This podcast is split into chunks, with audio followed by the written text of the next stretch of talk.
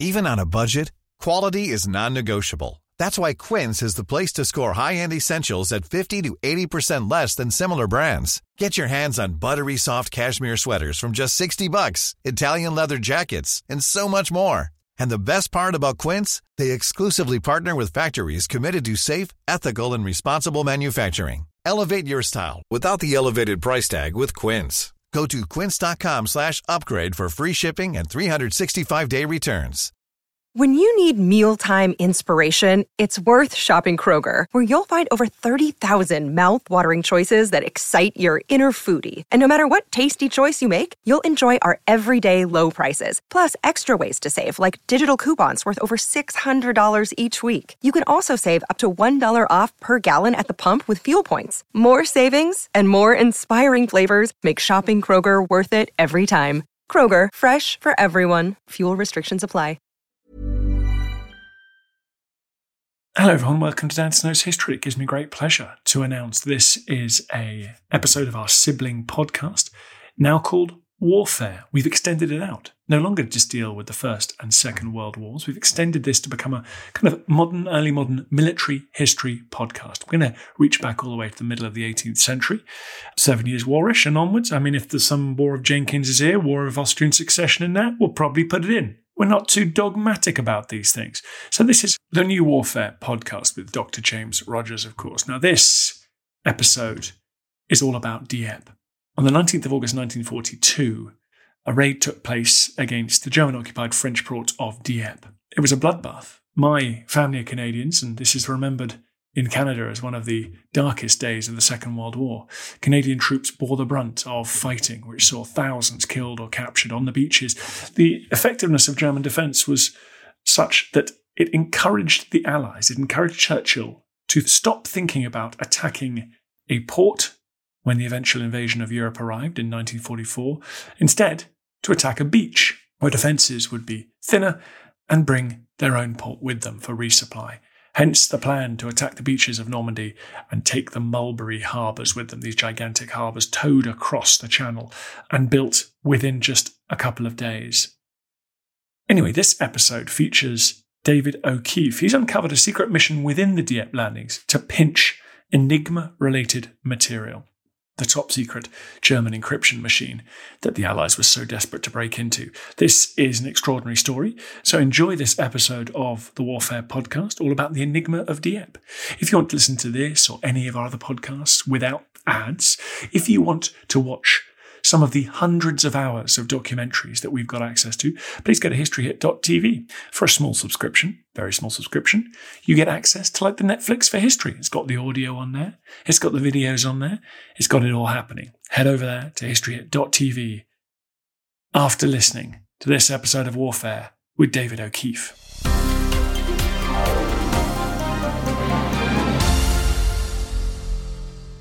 Hi, Dave. How are you doing today?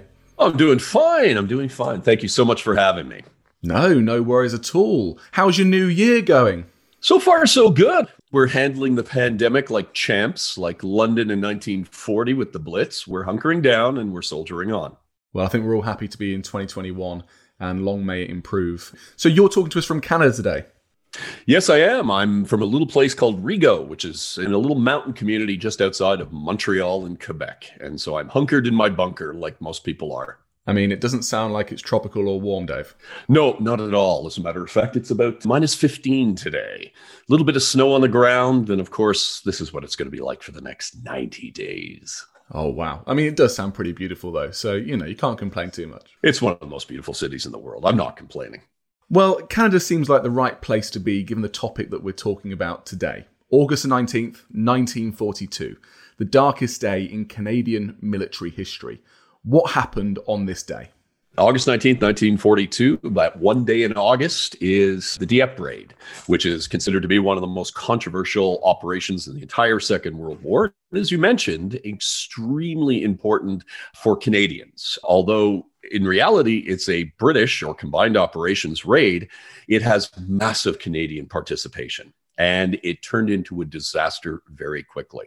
5,000 men took part in the raid, at least the landing force, and out of them, over 67% became casualties. 1,000 were killed. That includes British and American and Polish, and 907 of them were Canadians. So you can imagine, I mean, our losses in Afghanistan were roughly about 150 soldiers over the 13 years we were there. 907 Canadians died in just between six and nine hours on the beaches on August 19th. So you can imagine that this had an incredible impact on Canada in 1942. I mean, how bad did it get on the beaches of Dieppe? Because this specific episode of the Second World War has always fascinated me because my granddad was manning one of the guns on a destroyer during the entirety of this raid, and the stories that come out of this, well, they are bloody horrendous. What sort of percentage are we talking about in terms of attrition of entire regiments? Well, we're talking about the main Canadian battalions that land on the main beaches at Dieppe and even on the flanks we're talking about 94 to 97% casualties. They are completely wiped out. We are talking about the opening day of the Somme, essentially, in microcosm, of course. Um, and the fighting on the beaches was absolutely horrific. As a matter of fact, most of the Canadian soldiers could not get off the beaches, or if they did, they got onto the promenade but couldn't penetrate into the port. Some of them, for instance, the Royal Regiment of Canada, which was outside of Dieppe, a little place on the flank called Puys, uh, known as Blue Beach, they didn't even get off the beach. The men who were not gunned down, kind of like the opening of Saving Private Ryan, if you will, were not gunned down trying to make it to the beach, ended up hunkering under the cliffs. And if you've ever been to Dieppe, you understand the dramatic landscape. Dieppe is a port that's nestled in the cliffs on the French Channel coast. And of course, it's flanked by two giant cliffs that overlook and control the entrance to the port.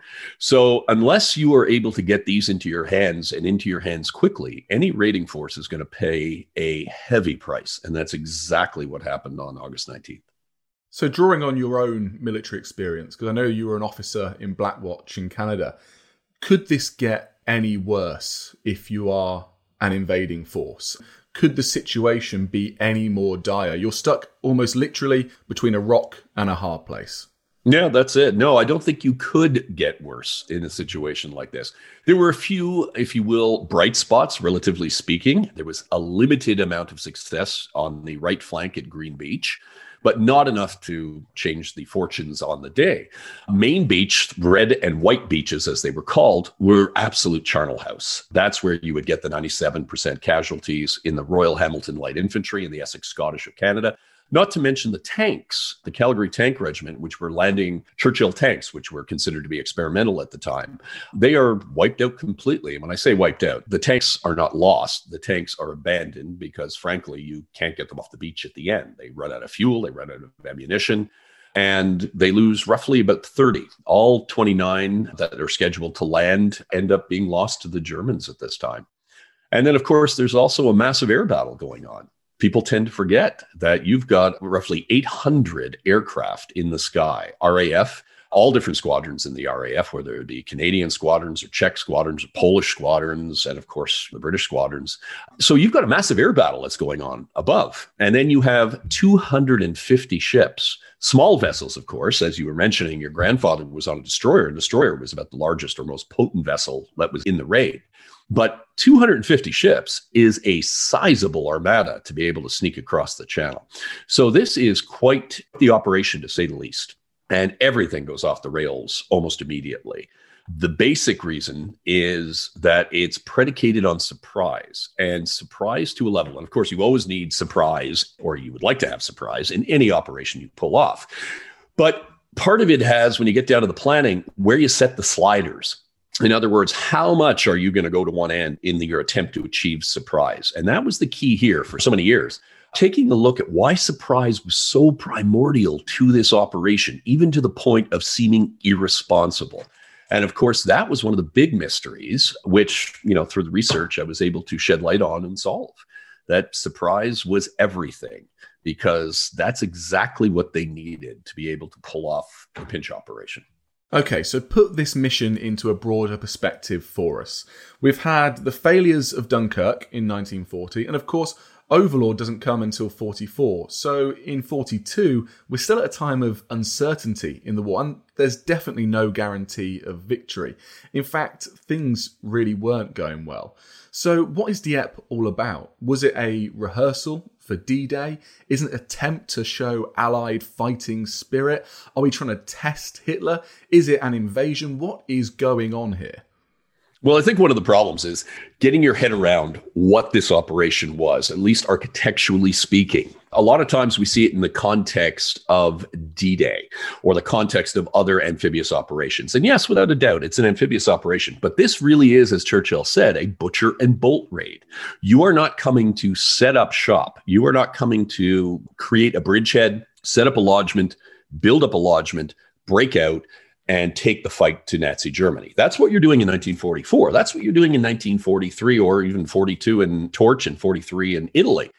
This is a raid very similar to what had happened at the Lofoten Islands twice on two occasions, Saint Nazaire, and the aborted raid at Bayonne. This was all part and parcel of a developing doctrine and a developing strategy. And as the research reveals, this was part of a developing pinch policy in other words, for capturing material that was related to anything to do with the four rotor Enigma by 1942. But they had started these raids earlier in 1940 and 41. And I think one of the big things is when we start taking a look at it, is we have to now question or do a rethink of Mountbatten's combined operations. In other words, we thought that a lot of these raids were put on simply for PR purposes. In other words, you know, a little poke in the eye to the Germans. We want to get back in the game. And without a doubt, there are elements of that. But remember, you can dress up anything you want to make it look like what you want when you're the one calling the shots. And in combined operations, you are the master of your own domain. You control everything. You know when you're going to strike, you know how you're going to strike. So as a result, you can dictate the storyline, the narrative afterwards. And so a lot of those narratives that we see throughout all these operations was for PR purposes. And the reality is that there is a pinch component to every single one of these operations. And this is the only way that the British are able to pinch the material desperately needed by the code breakers at Bletchley Park during the period of 1940 to 1942. And they've done this. They've done this up in Norway. They've done it successfully. And now they are actually developing, which is a pinch policy. And I think that's probably one of the things, if you talk about eureka moments during research, that would have been it when GCHQ released some material that showed that there was actually a pinch policy in practice, that they were developing this.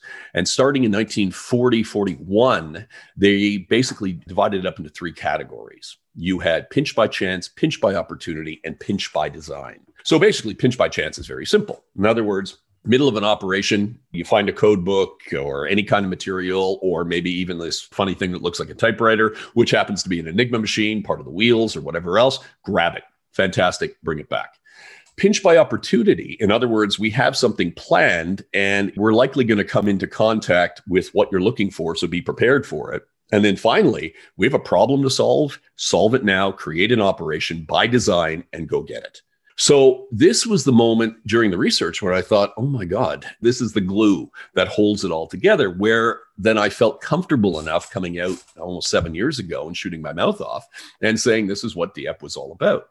Because the pinch, when I discovered that there was a pinch element to Dieppe, I really thought it was a caboose on a train. I thought it was kind of ad hoc, thrown on at the last moment. But when you see that there was a tremendous amount of thinking, tremendous amount of effort put into this, not only with Dieppe, but with the Lofoten operations, two of them, one in March of 41, one in December of 41, a whole bunch of smaller pinch operations during 41 as well, and then into 42. A lot of people don't realize that there was also a pinch component with the St. Nazaire raid, the famous St. Nazaire raid, and of course its twin operation, which was aborted at the last moment when they were just outside of Bayonne. So what you now have is precedent you have a series of pinch operations. And when you put them all together, it completely recasts our understanding of what combined operations was there for. Combined operations becomes the ultimate delivery vehicle for these kind of operations because they're the only ones capable of doing it in this desperate time that we're talking about. when Great Britain is on the defensive, essentially right around the world. So hang on, Dieppe has gone down in history as not only a bloody massacre of troops, but also one which had little strategic success. But are you saying to me that at the core of this was a pinch operation? Was this pinch by design? Was this pinch by opportunity? Was the whole mission planned around this? Yeah, well, that's the interesting part. As bizarre as it seems, it does come down to an argument between pinch by opportunity and pinch by design. The overwhelming amount of evidence, in my opinion, and you can read it in the book and you can see it, is that it was a pinch by design right from the start. As a matter of fact, in March of 1942, naval intelligence makes the discovery that the four rotor Enigma, and I'll probably have to back up a little bit, it took so much blood and treasure, if you will, for the British to break into the three rotor version of the naval Enigma. So basically, the odds of breaking into a naval Enigma without captured material to help you cheat the system is about 150 million, million, million to one. So, in other words, winning a lottery every day for 150 years. Good luck. Well, they did do that. Not only men like Alan Turing, but Peter Twinn and Dilly Knox. They were a lot more than just Turing working on this issue. But what gave them the leg up is the first break. And the first break came from captured material. And they realized that this was how you feed the beast at Bletchley. So as a result, this is how they started to move. And they made great strides with breaking into the three rotor Enigma. And of course, this changes the complexion of the war at sea. The Germans are experiencing what they call a happy time. In other words, they are sinkings of British merchant vessels are going through the roof, particularly when it comes to tankers. And that was a real choke point something that the Brits were very sensitive of, without a doubt. So, generally speaking, you could calculate anywhere between 130 and 300,000 tons of merchant shipping losses per month, and everything would be fine. During the first happy times, we're talking about 500 to 600,000 that are being lost. So, twice the rate that's considered to be acceptable. So you can imagine the kind of strain that this is having on Great Britain, particularly when they're alone in 1940 41. You're listening to Warfare, a new podcast from History Hit on Dan Snow's History Hit. More after this. Hey, I'm Don Wildman, and on American History Hit, my expert guests and I journey across the nation and through the years to uncover the stories that have made the United States. From first flight to first ladies, from stitching the Star Spangled Banner to striking gold in California to shooting for the moon with Apollo, we've got you covered. Catch new episodes of American History Hit, a podcast by History Hit, every Monday and Thursday wherever you get your podcasts. When you need mealtime inspiration, it's worth shopping Kroger, where you'll find over 30,000 mouthwatering choices that excite your inner foodie. And no matter what tasty choice you make, you'll enjoy our everyday low prices, plus extra ways to save, like digital coupons worth over $600 each week. You can also save up to $1 off per gallon at the pump with fuel points. More savings and more inspiring flavors make shopping Kroger worth it every time. Kroger, fresh for everyone. Fuel restrictions apply. Looking for the perfect gift to celebrate the moms in your life? Aura frames are beautiful, Wi Fi connected digital picture frames that allow you to share and display unlimited photos. It's super easy to upload and share photos via the Aura app. And if you're giving an Aura as a gift, you can even personalize the frame with preloaded photos and memories. And also remember, when using messaging apps, they shrink the photos. You cannot print those out. You cannot blow them up. This is high quality imagery going to one of the most important people in your life. The Aura app is super easy to set up, it takes about two minutes, and you're going to love it. There's free unlimited storage, add unlimited photos and videos, and invite as many people as you want to a frame. Right now, Aura has got a great deal for Mother's Day. Listeners can save on the perfect gift by visiting auraframes.com to get $30 plus free shipping on their best selling frame. That's A U R A frames.com. Use code Dan Snow at checkout to save. Terms and conditions apply.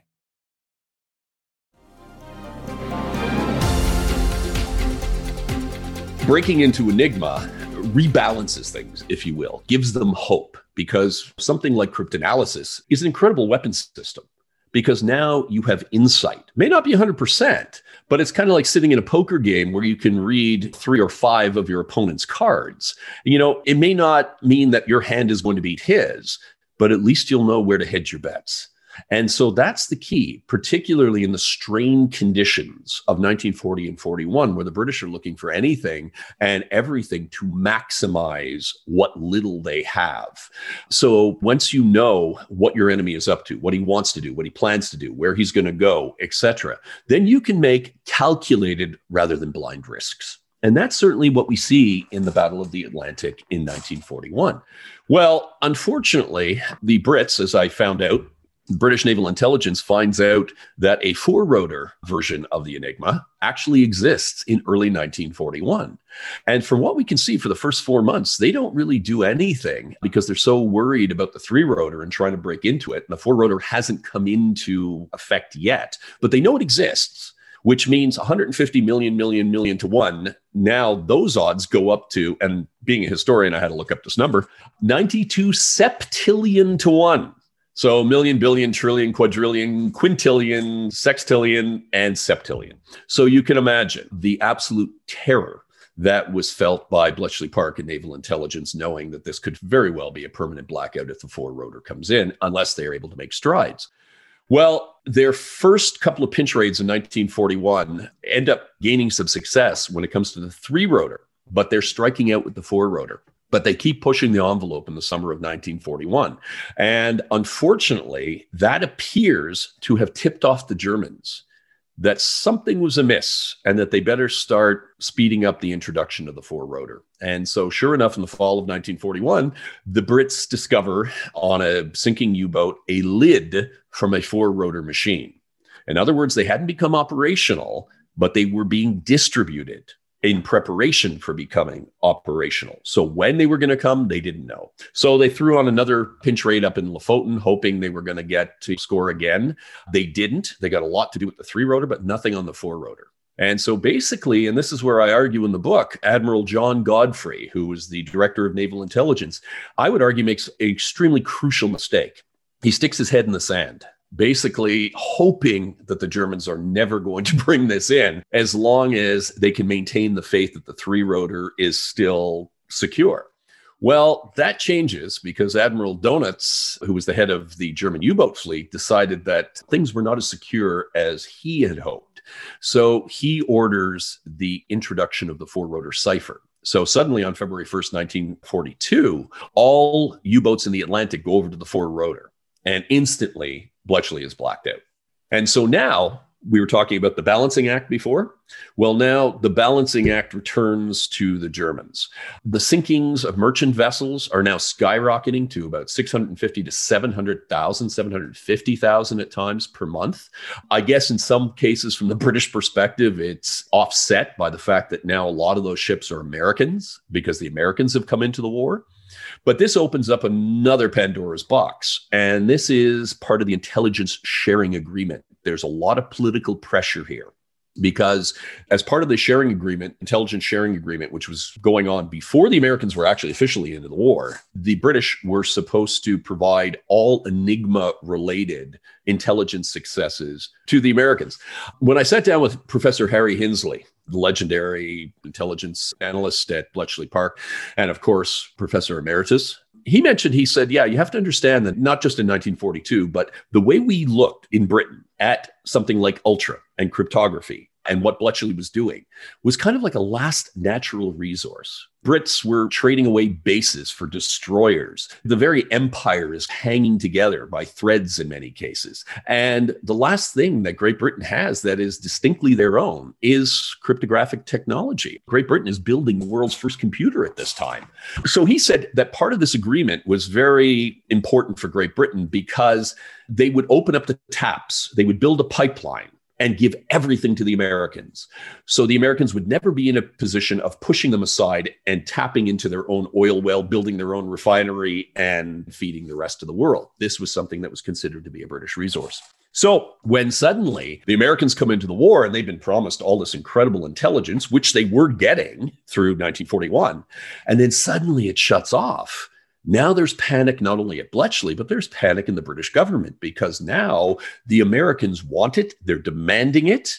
And the fear is that if they don't get it, they're just going to push the British aside and they're going to go out of their way using the great industrial might and their resources to be able to create their own. So, this is something that adds to the four rotor crisis, not just the practical sinking that's going on and the effects that that's having, not only on food stocks and oil and everything else, but this larger geostrategic question of intelligence relations. So, as a result, when the four rotor is introduced, nobody can get into it. Sinkings are going up. There's stress and strain within the intelligence relationship.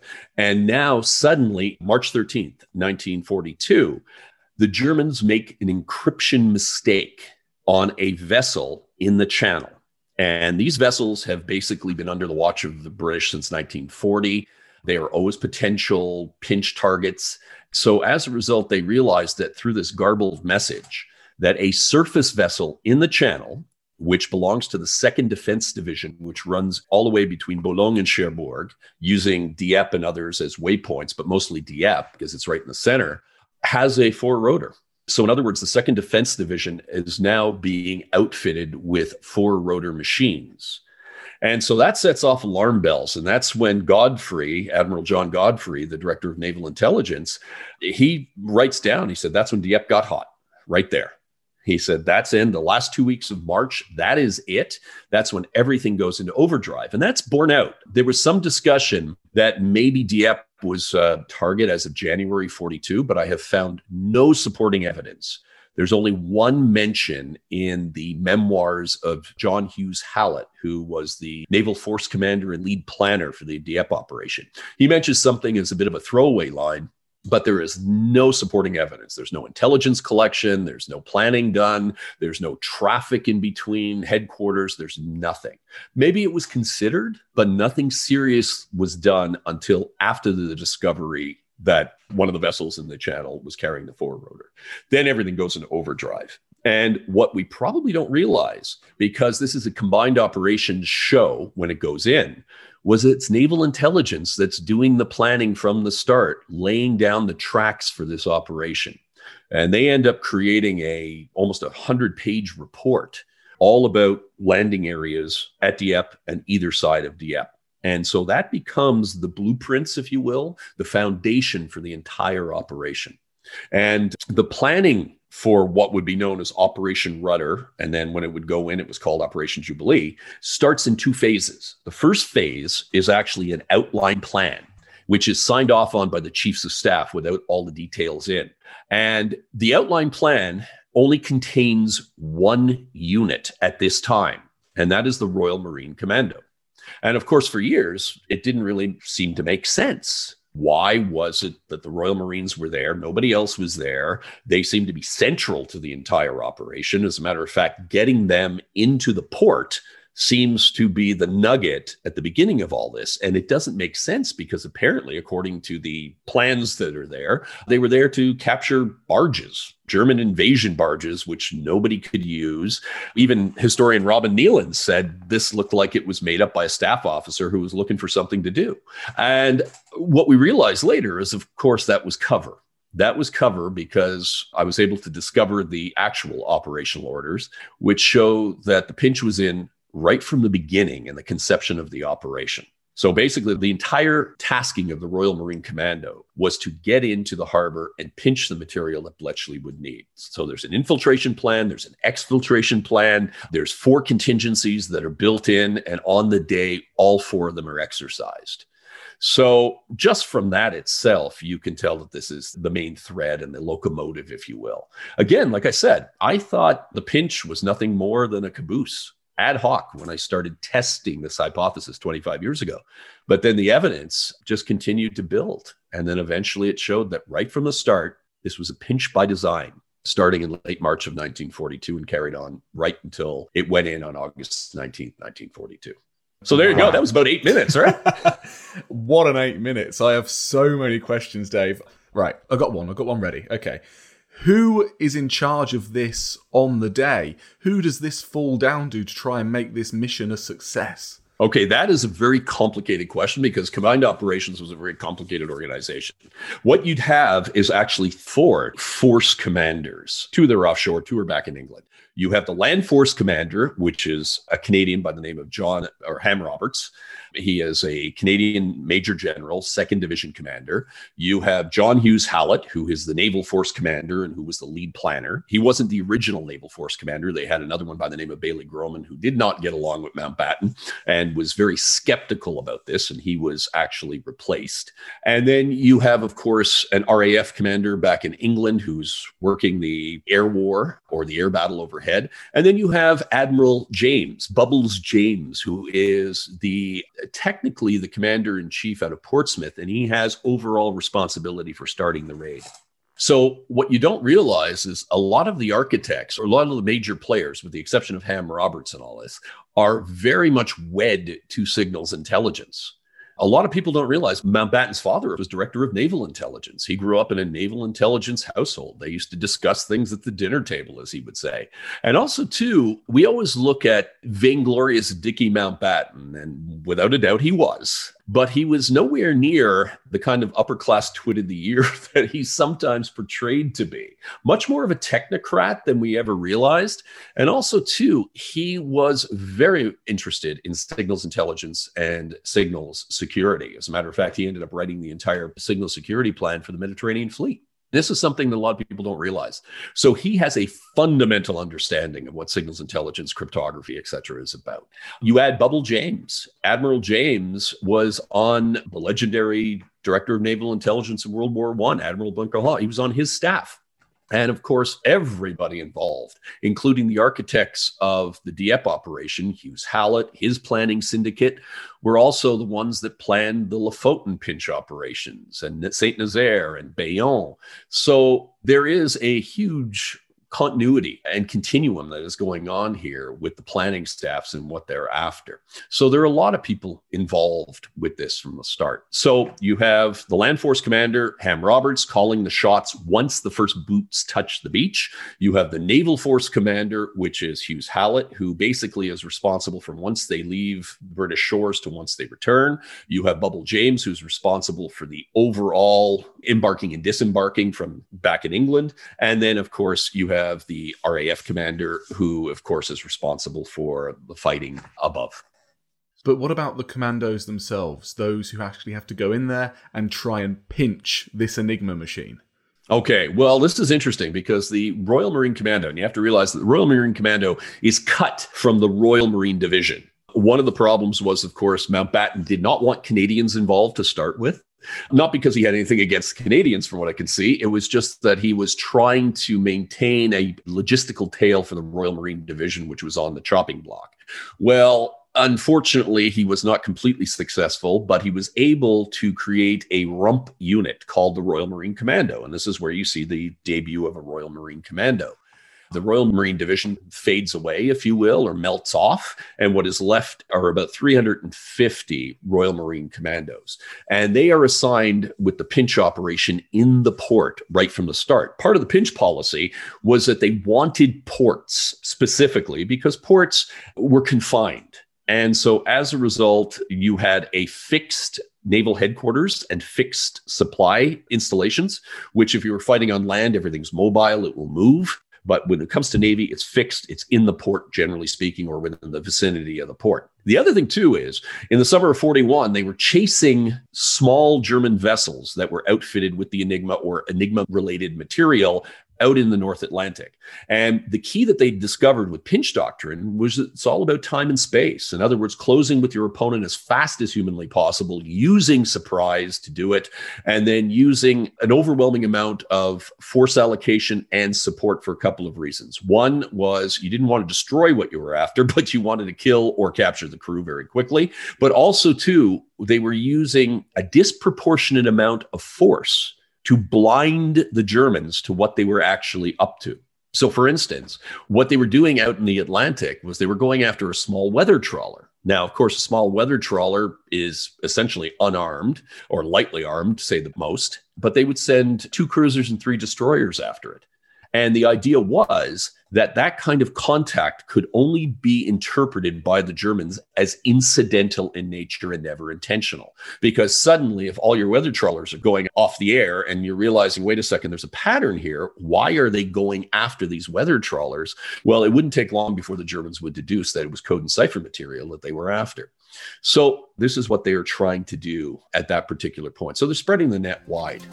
I feel the hand of history our shoulders all this tradition of ours, our school history, our songs, this part of the history of our country, all were gone and finished. I've just a quick message at the end of this podcast. I'm currently sheltering in a small, windswept building on a piece of rock in the Bristol Channel called Lundy. I'm here to make a podcast. I'm here enduring weather that frankly is apocalyptic because I want to get some great podcast material for you guys. In return, I've got a little tiny favor to ask. If you could go to wherever you get your podcasts, if you could give it a five star rating, if you could share it, if you could give it a review, I really appreciate that. Then, from the comfort of your own homes, you'll be doing me a massive favor. Then, more people will listen to the podcast. We can do more and more ambitious things, and I can spend more of my time getting pummeled. Thank you. Planning for your next trip?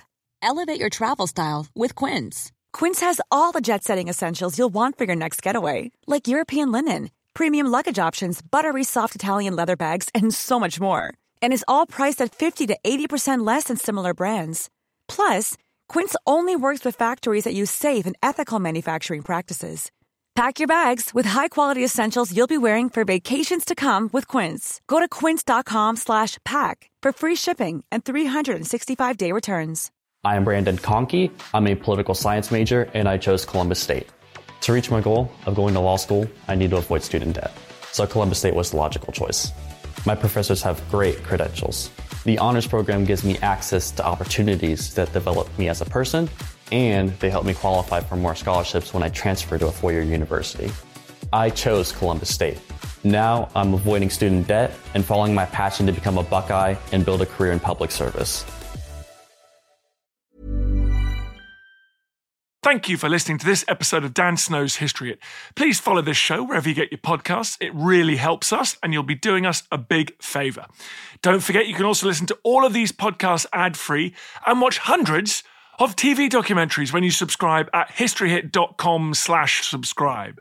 As a special gift, you can also get your first three months for just £1 a month when you use code Dan Snow at checkout.